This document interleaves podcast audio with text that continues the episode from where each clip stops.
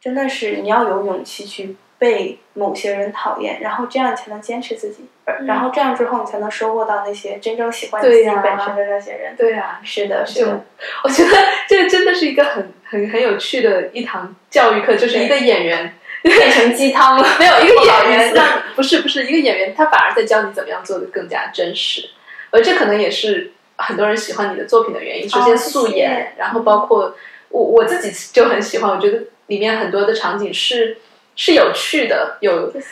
我能感觉到就是你比较享受，嗯，但我不知道是不是真的，我想确认一下，就是你会在那个拍片的过程中自己会享受吗？对，因为因为是这样的，如果这个片子我完全不享受，然后我这么长时间拍下来的话，我觉得我早就把自己搞抑郁了。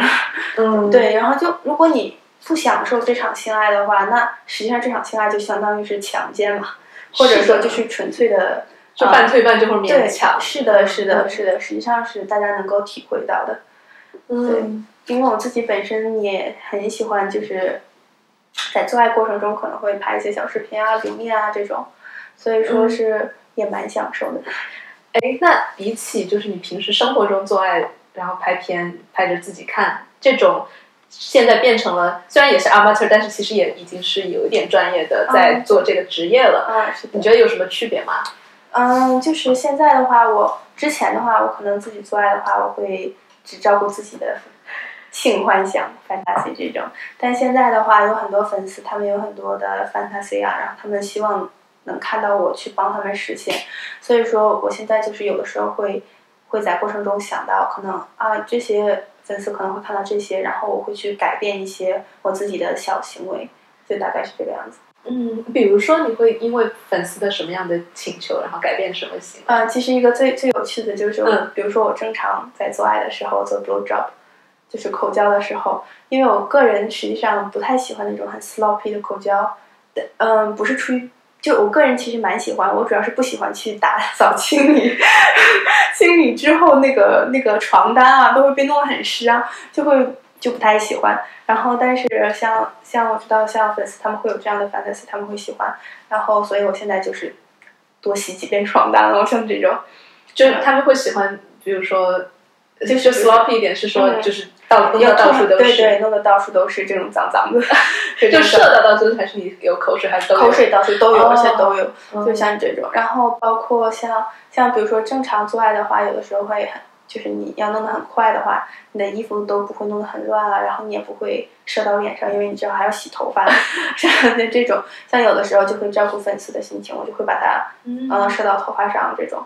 哎，那有那种你觉得，比如说一些一些硬的底线，就是粉丝就算要求了，我也不想做的有有那些，因为听起来这些都是你好像有点可以去摇对曳，可以去照顾一下的，虽然不是你最喜欢的，啊，没错没错。但有那种说我坚决不做的。有，其实有很多项目我是我嗯，实际上对于我真的非常不感兴趣的项目，我就都会选择不去做。我会跟他们说说这个东西我不喜欢，或者这个东西我不错，这个东西做了之后我不会享受，所以它的质量不会好。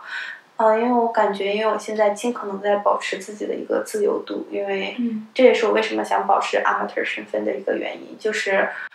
嗯，这样的话我就有很多选择，我可以选择不去做。嗯，比如说像粉丝很想看 anal，我觉得我、哦、这个东西我就没有兴，可能未来的话有兴趣我也会去做，但是我现在没有这个兴趣。然后即使粉丝要求的话，对，对我也不会 push 自己做。还有像类似干班这种，我我现在没有兴趣做，可能未来的话很久之后有兴趣了，然后我会通知大家，然后到时候我再去做这个样子。但是现在我是没有兴趣做，然后即使粉丝很想去让我去去看这个视频的话，我也我也不会很想去做，像这个样子。所以你自己喜欢的视频，更多的就是我看感感觉整个你的视频风格都是比较比较温柔的，没错 soft，没错，然后比较 romantic 这种。对，很对对对。cute sweet 的嗯，那种，是的，是的，这是你自己喜欢的风格。对对对对对。而且其实我自己最喜欢的一个视频，实际上是我，嗯，在免我自己最喜欢的那个风格是所有免费视频当中播放的最不好的那几个，因为因为因为它实际上那几个视频的话，我拍的相对来说比较就美吧，就是是浴室的那个视视频，对对对，那个那个可能画面比较美，但是因为就不是很 erotic 了，就可能让人感觉就不是很激起人的性欲这种，因为嗯，因为这实际上也是很多分人，嗯，对对，也是很多人面临的一个一个问题，就是可能女孩子会比较喜欢这种，但是这种的话，一般来说它的整体的播放量的话是没有是比不上那种直接上来就就到最激烈部分的那些播放量要好的。就是嗯也是一种很奇怪的事情，就是你把它拍的非常美、非常高质量，甚至成本也会很高，但是反而那样的话，大家就不是很喜欢看。嗯，这个应该也是 Pornhub 上的一个生态，对吧？对对对，就不只是我，就很多人都是这对，好像是会要去竞竞争往往那方面，就是越越刺激，然后越一上来就开始啪啪啪，对对对对对你会觉得它会限制你的创作自由吗？嗯，它是这样，因为我现在主要限制我创作自由的是，我实在是没有什么时间。但是我在想，如果真的有空的话，实际上就全都是看你自己有没有时间去做嘛。如果有时间去做的话，你还是可以自己去做，因为那样的话，嗯、它也并不是说这样就完全卖不出去，或者是完全没有销量，没有人去看这样，只是说大家看的人可能会相对少一点。就是说，你会针对某些群体，他们会比较喜欢这些。嗯，那你会呃适当的就是调调整，一方面是听起来是一一边是大众的期待，一边是自己的一些偏好，啊你会怎么样平衡它？嗯，这个这个样子的话，首也是看我个人的时间了。就是比如说，如果感到嗯有大家有很多 custom video，像这种定制视频啊，然后或者说大家有很强烈的那种 fantasy 的意愿，然后我会就是去比较照顾一下大众的口味，然后尤其是在免费视频里面。但是在付费视频，或者是包括一些平时日常比较随意的小广播啊，像这种，我放在 Fan Club 里面有一些嗯那种比较日常的视频，然后或者是我放在其他的一些平台上，就相当类似于 Fan Club 这种的比较私密一点的视频，嗯、日常性比较强的这种，我会比较就是去拍一些自己喜欢的或者是很随意的视频，像这种。所以听起来还是你还是可以两边都照顾到。对对对，我肯定会尽可能两边都照顾到，因为我感觉说，如果我，嗯，因为虽然虽然这个是我的小爱好，但是当爱好变成工作的时候，大家都有体会，就是越来越讨厌它。然后我不想让自己去讨厌性这件事情，我不想，不然会变成性冷淡。对啊，然后对啊，然后所以说我我肯定会尽可能去保持我自己的愉悦在里面，所以说我肯定会尽可能去照顾我自己的一个想法。嗯，嗯。哎，那你会有这种就是工作完了之后就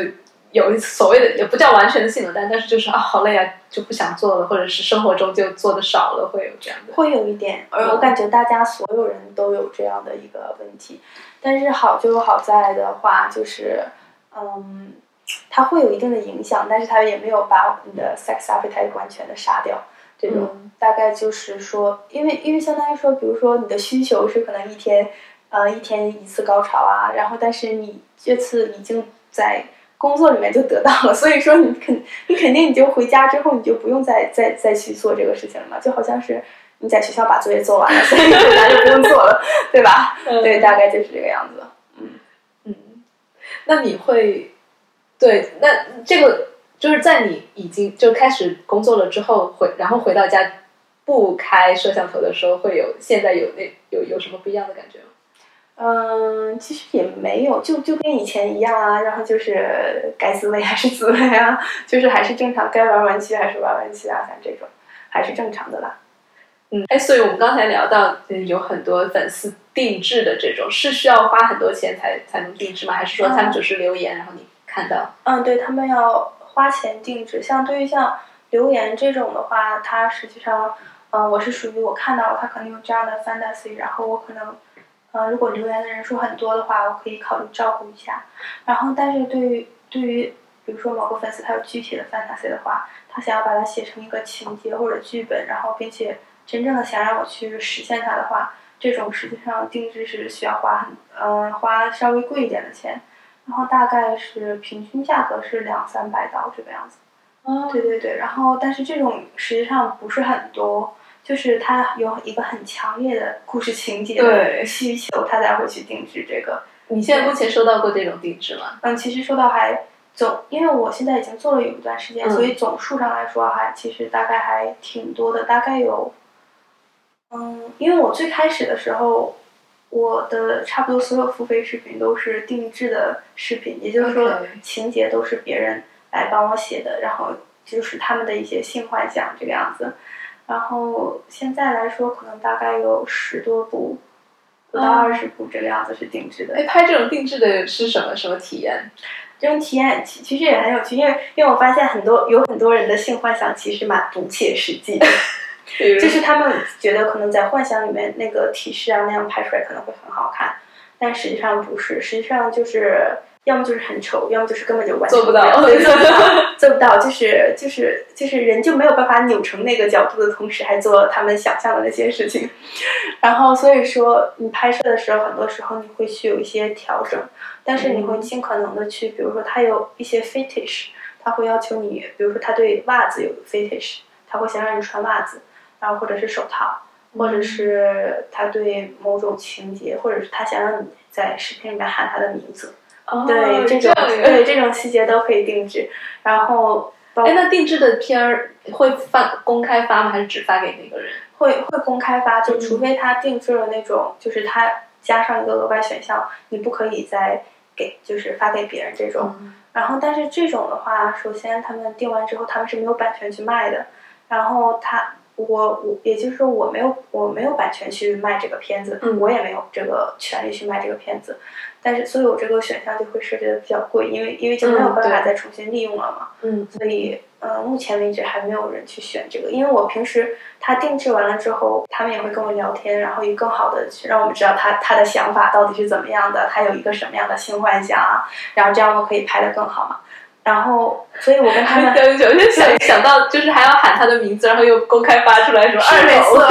狗蛋儿。对，差不多是这些。但是如果他们就是觉得真的很尴尬的话，就或者是那个名字真的很 private，我就会把这一段卡掉。OK，对对对，还是要保护大家的隐私嘛，然后要不然的话也太坑。然后因为他们会跟我聊天嘛，我会跟他们说，实际上我不太喜欢，也不太建议你去把这个东西卡掉，呃，就让它变成它的一个 exclusive 嗯。的一个片子，因为这个样的话，第一我也很难再再去卖这个片子，然后第二的话你又很贵，你那边又很贵，而且就算我不会把它整个片子卖出来，我有些片段就是拍摄的时候可能会拍一个三十秒的额外片段，我这些可能还是会放在线上去嗯。放到 fan club 啊，或者是这种去甚至去销售这种，所以我就说很不划算，就让他们不要去选这个。所以你现在的收入来源是有 fan club，有这种单单个的片子，然后还有这种定制的，可能不同的。是的，是的，主要来源是这些。嗯然后免费视频的话，实际上，嗯、像 Pornhub 这种，其实很多人问我为什么不多放免费视频，因为因为剪片子的话，你首先需要很多时间，然后你需，但是你很难去把这个钱在免费片子里面呃赚回来，是因为它的话，整个 Pornhub 的话，它虽然很像 YouTube。但是它的整个的收入来源是不一样的，就是 YouTube 上面是全类全种类的广告都可以投放，所以 YouTube 的那种流量费会给的比 Pornhub 高很多。因为 Pornhub 的话，那边广告费会比 YouTube 少很多，嗯所以说它的免费视频流量费就没有那么高。对，嗯，你能方便透露你现在平均可以赚多少吗？每个月？因为因为这个实际上，嗯，其实也蛮隐私的这个，但是我我我可以我可以告诉你，就是我知道有一些博主大概能赚多少，就是像比如说像大家很熟悉的像这种，他的话，嗯，我感觉他们一个月应该会赚到四千刀，嗯四五千刀这个样子。然后，但是他们已经经营了很长时间了，就是说，包括我知道有一些像之前跟我合作的其他博主，然后像他们实际上整体上也是经过了大概四五年的时间，可以赚到，嗯嗯，像他们可能有三百多个片子，他们的免费视频一个月也才能赚到两千刀这个样子。嗯，对，就是然后通光靠免费的光靠免费视，频，在 Pornhub 上通过广告流量给对，到可以赚到。两千刀这个样子。嗯但是它有三百个视频，所以嗯然后付费视频的话，这个纯粹就看你，这个是很不稳定的，看你每个每个月的话，你的发片会发生什么样的片子，或者包括嗯具体怎么起这个 tag 呀，甚至甚至 Pornhub 决定要不要 push 你啊，这种东西都是有决定的。嗯，哎，那哎，那听起来 Pornhub 其实我感觉是一个非常金字塔型的这种一个平台，嗯就是你真正对真正去赚到那么多钱的只有那么前几个。对我感觉对我感觉所有的平台都是这样，因为因为我有也有跟其他的就是 Pornhub 博主去聊天，然后像现在的话，Pornhub 上面尤其是白人女生就很饱和了，然后所以说它的整体上的嗯流量费的话，它实际上就相当于是没有那么多了，然后没有以前那么好赚钱，对于像呃 Pornhub 上面的人来说。嗯，所以对于你来说，你会觉得自己身为一个亚洲人对，也算中国人吃到吃到了一点红利吧。对，然后但但是这个我也是开玩笑的嘛，我又很担心别人来杠我，所以我 要补上补上一句解释，就是说，因为这个东西它就是，嗯、也就是相当于是你风险和收益是同等收益的嘛，对对对吗？然后你要是如果没有这样一个风险在里面的话，实际上可能 Pornhub 上面的中国人也不会这么少。然后如果没有那么少的话，可能对于我来说，你也就更难在这个平台上去，嗯，很快的崭露头角，头角这个样子，嗯，感觉是这样的。对，让我想到一个一个一句话，就是什么“欲戴皇冠，必承其重”的的感，觉。是的，没错，没错，对，就是这种感觉。所以你刚刚也提到说，嗯，就你自己是一个 amateur，呃，就是相当于是主要是在自己你自己业余的拍，然后可能是跟朋友嗯信任的人拍一下。所以因为这个跟我们过去了解到的，嗯，关于啊、AV，尤尤其是日本的那种产业化的大公司，然后我我看过一些纪录片，就是那种呃很很多个导演呃摄像围着，然后然后那种感觉非常不一样，听起来。对，实际上嗯它的整体的运作机制是差差很多的。嗯然后其实这也就像是，呃，比如说像 YouTube 这种视频网站的兴起，对传统的那种影视行业啊，会有一定的冲击。就比如说像现在你低成本可能就可以拍一个像《太子妃升职记》这种，然后你的销量又很好，然后你的成本很容易就被 cover 回来。但是现在的话，你照样拍那种高成本的那种剧的话，你是你的你你是可以保持稳定一个高水准，但是你的成本也会很高。嗯所以它的高成本就造成了它对演员以及所有的人，他会有一个很强的剥削，就是每个人都是成本，就包括大家以为，就包括比如说像我现在和我的 partner 拍视频的话，我是不需要支付他们任何费用的。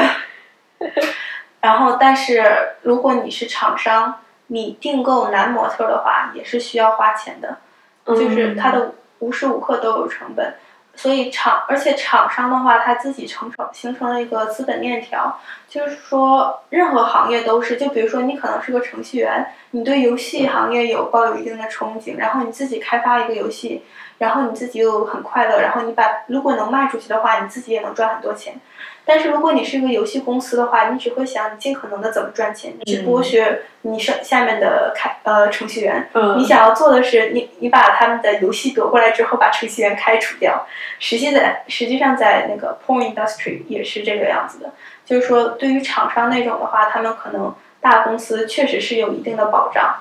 嗯、可以保障，比如说你这个片子可以稳定的拍出来啊，或者是以一个很高水准拍出来，而且一定能赚到钱。但是他的问题也就是你领到的只是你的工资，至于这个片子到最后，嗯，他卖的好不好，跟你实际上是没有什么关系了。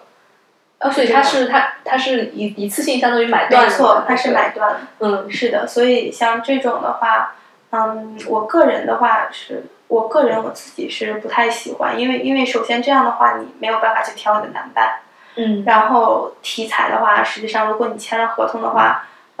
你如果临时不想拍了，你也没有机会去反悔。但是对像我们的话，包括你给了我一个 custom video，然后我可能当时觉得 OK，但是我后来觉得身体状态不舒服，我不想拍了，我都是可以反悔掉的。嗯，对，然后对对对，嗯自由度就会很大。但是我这边的缺点就是，像我自己的账号，我也是经营了很长时间，然后它才渐渐火起来。然后包括现在，嗯，它也没有到达一个非常火的程度。但是如果你跟厂商合作的话，你一个月、两个月就可以达到比我火，嗯，很很多倍的一个程度。真的哦，他们会投入一些，对他们会，嗯，他们会对他们会投入很多在你身上，然后去推广你。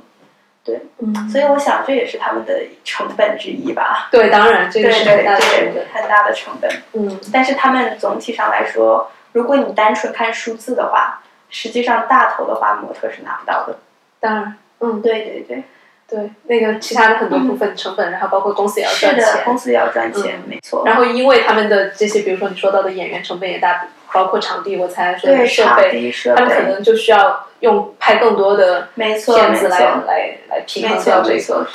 你有你有经历吗？就是跟厂厂商合作的经历？嗯，我我差点有这样的经历，但是但是首先大厂的话，他有的时候会有嗯，他可能觉得自己不缺演员，所以他可能对你的态度就比较粗鲁，嗯。或者呃，当然这取决于人了，就是因为我也跟我跟一些就是经常和厂商合作的呃 porn star 有聊过这些，然后他们说有些人就很很人很好，有些人他就是很粗鲁，所以说他他也有警告我说，如果你去你去拍，你打算跟厂商合作的话，你不要去这家公司，你要去那家公司。嗯。其实这个就就就有点像你校招的时候，其 实对。你的学姐说说说啊哪个公司会比较好，但这些东西都是有点像随机了。然后，但是整体上来说，我有过一次就是拍摄之后我没有要版权的这种行为，就是类似于呃让别人预定这种行为，但是我自己拍完之后感觉非常不喜欢，然后而且感觉就是。如果你想临时取消的话，实际上因为对方是付了成本的，然后也是说好了要买断版权的，所以也很难临时取消这种事情，所以之后应该都不会有这种这种嗯就是跟厂商合作的这种行为。你觉得不舒服的点在哪儿？嗯，首先就是你拍完片子之后，嗯，你没有办法参与到片子的剪辑，也就是说你再怎么，比如说你非常想保留的一个镜头，或者是很想删除的一个镜头，他们都不会很很很去考虑你的意见。嗯然后也就是说，他他们就会只会把你当做一个资本链条上的原始材料。哦，其实我很不喜欢这种，就是，呃，这种感觉，就是，就好像，嗯、就好像实际上，如果你去找一份工作的话，就是说，如果你的你恰好很幸运，你碰到一个很好的老板的话，你甚至都有机会去跟他谈论你自己的工作内容，对吧？嗯可以去协调的。但是，嗯、这种的话就好像是你去碰到一个，也也就好像你去应聘，但是你碰到什么样的老板完全是随机的。然后，尤其是你碰到不好的那种老板的话，你会真我感觉对，真的会造成很大的心理阴阴影。对我就我就感觉，因为我之前也说，我还是想保留我自己的 sex appetite，我希望自己能够享受到里面。就是能够从中得到享受。如果我感觉，如果我持续的跟厂商拍的话，这真的会很影响我的精神状态。所以我觉得，我就不要不要去做这样的事情。是，而且我觉得厂商他有那种好像越越拍就越重口对，的这种没错，他会他会很。快很快的想把一个模特呃的剩余价值榨干。然后像很多模特可能三个月就会拍到非常非常重口的群交片子，嗯然后像这种片子的话，实际上，嗯，首先对模特的生生理上，它肯定会有一定的影响嘛。然后心理上的话，就有没有影响，就要看模特自己本人的感受了。嗯。但是很多时候，实际上它是会有一定的影响的，因为首先跟你群交这些人的话，你是没得选的，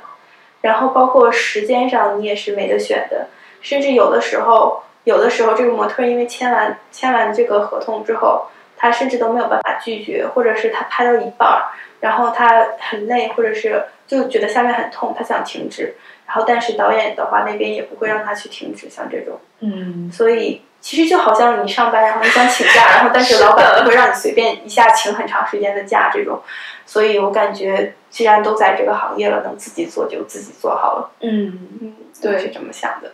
你也你也提到说你你拍的男伴都是不要钱的嘛，因为都是女朋友是吧？嗯，对，大 他家他们是什么样的心情？就是他们首先就觉得很有趣，然后他们觉得。呃，首先我我们我因为我跟他们聊天的时候也有聊过，说这个东西在中国不合法，然后他们他们说哇，然后在这里的话虽然很让人惊讶，但是是绝对合法的。嗯干这种东西。但是，嗯、他们甚至有些人觉得，OK，我我这个视频可以可以考虑露脸啊之类的。但是也是因为考虑到他们就住在欧洲嘛，然后他们本身自己家人也在欧洲，所以我们到最后也没有给任何一个模特去露脸的这种行为。然后他们实际上大部分人可能还是觉得很有趣。然后嗯我可能会觉得有一点幸运吧，就是会碰到这样一个机会。我听到还觉得蛮，你还蛮会照顾人的，就是你还不让人家了。对，因为因为因因为是这样的，因为我自己在这个 industry 的话，我我有看到很多很多时候他会有一些刻板思维去看待你，然后如果说是。我想我自己都已经在这里了，然后他们有正常工作，然后就没有必要把他们也也拽到这里面。就是说，如果你是，而且关键是他们也不是那种 porn star，他们不是那种我去花钱支付去 agency 预定的这种这种模特。就如果是这种情况下，我跟你签了合同，然后我。你然后你决定露脸，当然 OK，我给你露脸。但是你平你自己本身不是从事这个工作，就相当于你自己也是一个 amateur，所以你你决定不露脸，或者是你决定不公开自己的身份的话，我这边当然是要保护你自己的隐私这样的。嗯，真好。这所以你现在大部分合作的还是所谓的白男或者是。是的，外国人是吧？嗯，对，因嗯，你有考虑跟中国人合作吗？这个我我当时是有考虑的，然后但但是是这样的，就是在选拔的过程中，实际上我最开始当时我是想就是各种肤色都找一个嘛，对啊。但是首先说到亚裔的男生这边的话，他有一个问题就是，如果你是中国人的话，你长时间做这个的话，因为我我实际上不想找一个你做完之后一次两次你就跑掉了。哦，想要找找长期的合作对，找长期的合作伙伴。嗯，然后，但是如果你是中国人，你不是华人，就是华裔，就是海外华裔的话，实际上你回国的时候，这个东西是有可能给你带来麻烦的，理论上。然后我就是考虑到这个整体的这样一个风险，我首先我不想找一个中国国籍的人，然后对，而对于像你说海外华裔的话，首先我又希望你是能够一个。就是能够起码和其他的白人男性他是同等水平的，就是我不能说为了你的结果公平，我牺牲掉我的自己的过程公平，就我不可能为了粉丝的一个所谓的他们要什么，然后我就要牺牲牺牲掉很多我自己的这边一个东西。你说到的牺牲是是指什么？是指就是说我我不可能挑一个就是过来，因为首先我需要很信任这个人，嗯，然后其次这个人的话要要要开始干活，你知道吗？就是都是要干活的，就是包括剪视频啊、拍照啊，或者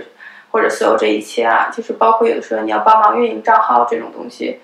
都是要过来帮忙的。然后因为我们这边也很缺人，就是所以说如果你找到一个真的很信任的人的话，实际上是很难的。然后又很稳定，实际上是很难的。然后，所以目前来来看的话，实际上我没有找到一个找到一个华裔，但是他中文没有说的很清楚。然后目前有实际上有拍过一部他的作品，但是我发现大家真的是 那个叫什么，就是口是心非，就是他的片子卖的很差，他的片子真的卖的很差，就是大家看。大家一般看到白人的话会会骂你嘛，然后看到黑人的话会疯狂骂你，然后但是实际上黑人的是卖的最好的，然后大家疯狂呼呼吁的华裔的男生是卖的最差的。哦，我觉得这个好有趣。对，就是从数据上来看，大家都是很诚实的。是的。对，然后但是但是我我这边还是说我可能会准备一个嗯亚裔的男生吧。大概是这个样子，但是具体要怎么拍摄以及拍摄成什么样子的话，这个的话，我觉得还是会以我自己为主，我不会纯粹就是因为说粉丝有这个呼吁，然后我就要牺牲掉自己的 feeling，然后我我去拍这个东西。而且听上去你其实还是从一个很专业的角度在在考虑，比如说长期合作呀，然后一一些一些比较剪辑啊这些方面的因素在考虑。嗯，是的，是的，是的，是的。因为因为因为说实话，就是说，如果像嗯，就是男，嗯，我说一句很不中听的话，就是说，如果你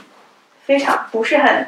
不比较粗略的去考虑这个问题的话，porn industry 实际上是一个非常呃 feminist industry，因为在这个行业里面，男男人太多，就不考虑厂商，尤其是 amateur 这边的话，实际上只有女人才能赚到钱。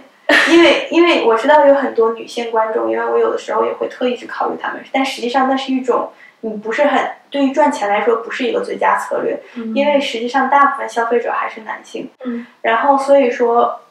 只有女生在这个行业里面才最好赚钱。如果是男生你想赚到钱的话，你需要有格外的技巧，或者就是你要非常非常出色，比同。比同等的女生你要出色很多倍，你才能在这个行业赚到钱。这也是一个非常有趣的 行业现象吧。所以说，就是也是因为男生太多了，嗯，所以说也是有对于像如果说我作为一个雇主的话，实际上我是有很多挑选的机会，而且我我自己本身的话，我本身也有一些虽然是其他种族的男生，但是我已经有一些本身条件就很好的男生了。所以说，如果你让我为了照顾一个所谓的公平的话，然后去挑一个条件各方面条件都没有那么好的男生的话，实际上这对我来说是一是一件很不公平的事情。是对，是的，是的，因为毕竟到时候，因为我也说我我我要尽可能保证自己的费用嘛。然后如果这个我挑挑不到一个我自己也很喜欢的男生，然后或者各方面也很优秀的男生，然后我就只是为了。拍一个视频，我去，我去，我去上了他的话，这样其实我自己感觉也不会很开心，也不会很享受。真的，而且我还是会想到刚才你说那个数据很诚实，我就觉得其实大家说你就是一直在要求你跟跟亚跟亚裔亚男拍拍拍，但是其实最到头来并不是人家想要，而更多的就是一种心里面不平衡，或者是觉得心里面不平衡，就是大家。就是 我也不知道怎么形容吧，因为因为实际上我自己本身刚开始拍的时候，我没有怎么注重这个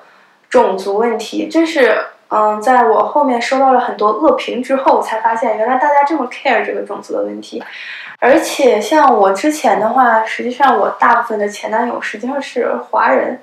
也并不是说是像白人这个样子。然后大家只是说。嗯，而且最最可恶的一点就是说，如果你真的去检查的话，你会发现，当他们看到那个男演员是华裔的时候，他们会 judge 那个男演员，他们会说你会要会会有两种，一种就是说我好羡慕你啊，哪哪搞的这个女孩，我也想搞几个。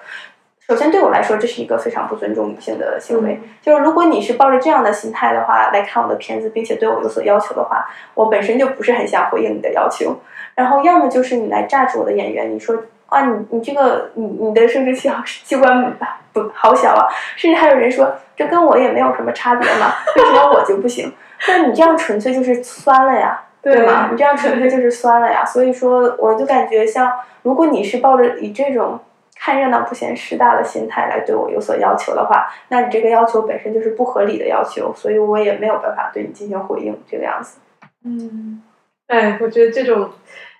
又又回到说，需要很强的心心态要很强，然后才能够去去面对这些各种各样的。对，因为对，因为我感觉真的就是，嗯，你不能就我感觉真的是不能被别人所牵着鼻子走，就别人喜欢什么你就去迎合别人什么，因为那个样子的话你自己也会很难受，你就很难去享受整个的过程。嗯，这样一件事情。是的。